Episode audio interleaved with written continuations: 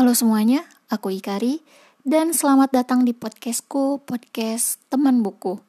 Bagi yang belum tahu ini podcast apa, ini adalah podcast yang mengulas buku-buku yang pernah aku baca dan juga bakal ada beberapa obrolan random seputar buku.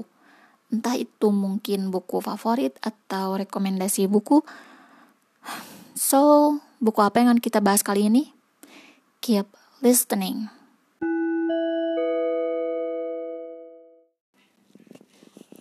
Kali ini aku akan ngebahas buku yang berjudul I Want to Die But I Want to Eat Tteokbokki.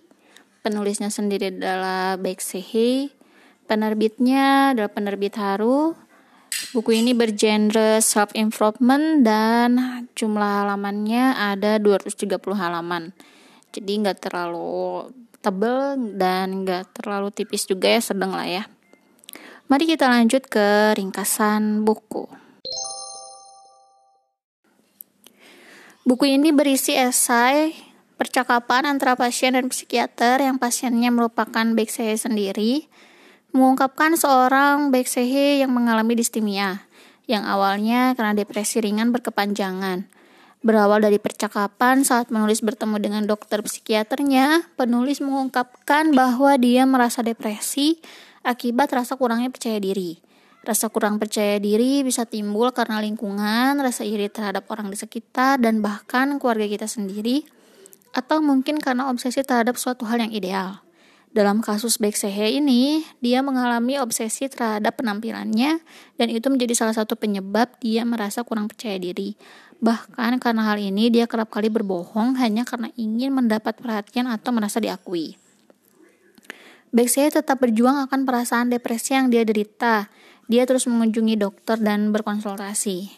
BCH juga mendapatkan resep obat yang bertujuan untuk mengontrol emosinya.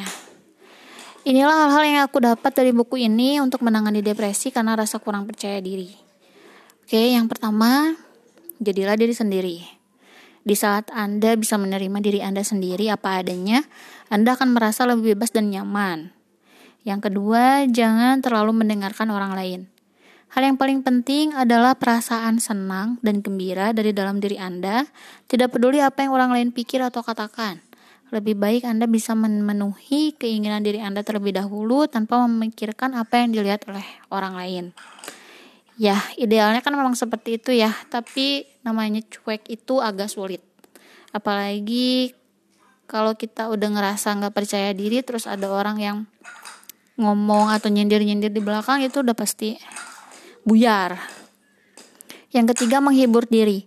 Penting sekali untuk terus mencari hal-hal dan cara lainnya yang bisa membuat Anda merasa nyaman dan bahagia. Ya misalnya hobi baru.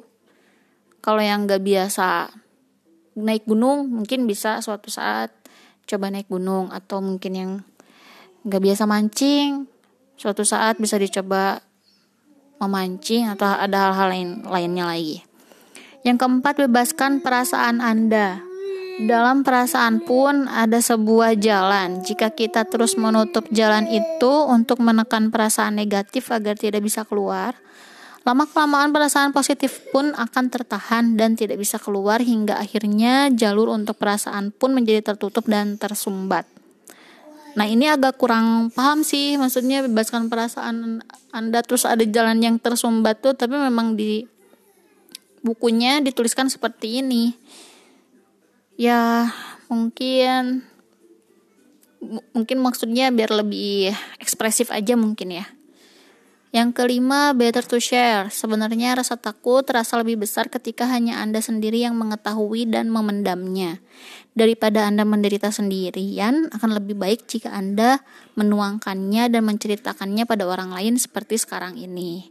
Ya maksudnya curhat lah gitu tapi ya curhat juga nggak bisa sembarang orang kan. Kita kalau udah makin dewasa itu makin menyortir teman-teman di sekitar gitu. Oke itulah ringkasan bukunya. Mari kita lanjut ke review buku. Baru kali ini ada buku self improvement yang bergaya esai yang pernah aku baca. Mungkin ada yang lainnya juga tapi yang baru aku baca itu adalah ya buku ini dan buku ini itu udah bestseller di Korea Selatan dengan alasan karena banyak sekali eh, orang-orang yang pada saat membaca buku ini dia merasa mempunyai permasalahan yang sama dengan si Baeksehe ini. Dan uniknya lagi buku ini tuh kayak seolah-olah kita sedang melihat Baeksehe melakukan percakapan dengan dokternya.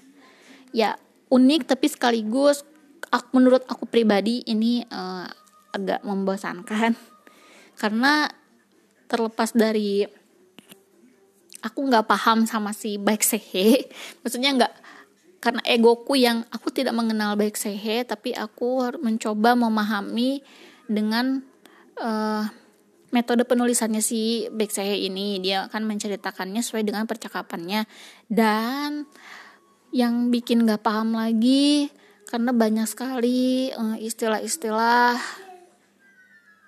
ya kedokteran gitu nggak nggak banyak sih cuman ada istilah-istilah kedokteran yang bikin aku kurang memahaminya.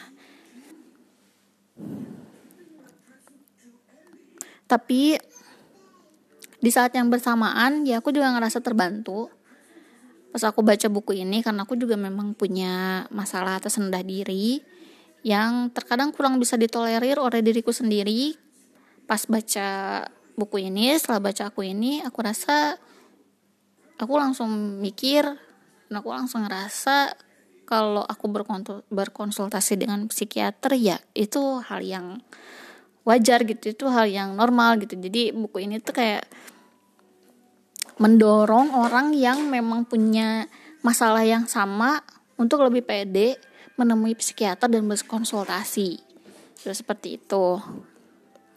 Walaupun ya sebenarnya jawaban-jawaban dasarnya tuh udah ada di buku ini. Kalau kita baca-baca lagi baca ulang lagi terus-terusan dibaca ulang ada sebenarnya jawaban-jawabannya tuh tapi ya kadang kalau kita belum ketemu sama ahlinya ya kayak orang sakit terus kita demam berhari-hari eh enggak berhari-hari sih maksudnya demam satu hari dua hari kalau belum ketemu dokter itu kayaknya belum klop gitu. Kalaupun udah uh, minum obat gitu minum obat yang ada di apotek gitu tapi kayaknya belum belum puas aja gitu. Nah kayak seperti itu gitu. Aku tuh ngerasanya ya seperti itu dan mungkin efek dari buku ini juga seperti itu.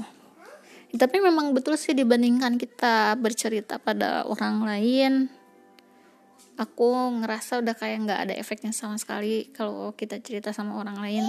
Tapi kalau kita cerita sama yang ahlinya mungkin ada jawaban atau solusi dari permasalahan tersebut ya jadi mungkin bagi yang mengalami hal yang serupa, buku ini sangat bagus untuk dibaca dan bisa jadi pertolongan pertama untuk mencari solusi dari hal yang kalian alami. Dan jangan takut untuk menemui psikiater di saat orang-orang sudah terjadi tempat buat kita bercerita terjadi tempat buat kita bersandar. Karena psikiater akan membantu kalian menemukan solusi dan membantu menjaga emosi. Oh sorry, membantu menjaga kestabilan emosi kita. Oke, paling gitu aja reviewnya. Terima kasih sudah mendengarkan podcast ini sampai habis. Berikan dukungan dengan mengklik share dan like dan silakan mengirimkan kritik dan saran ke Instagram ikari.nasuke. See you at the next record.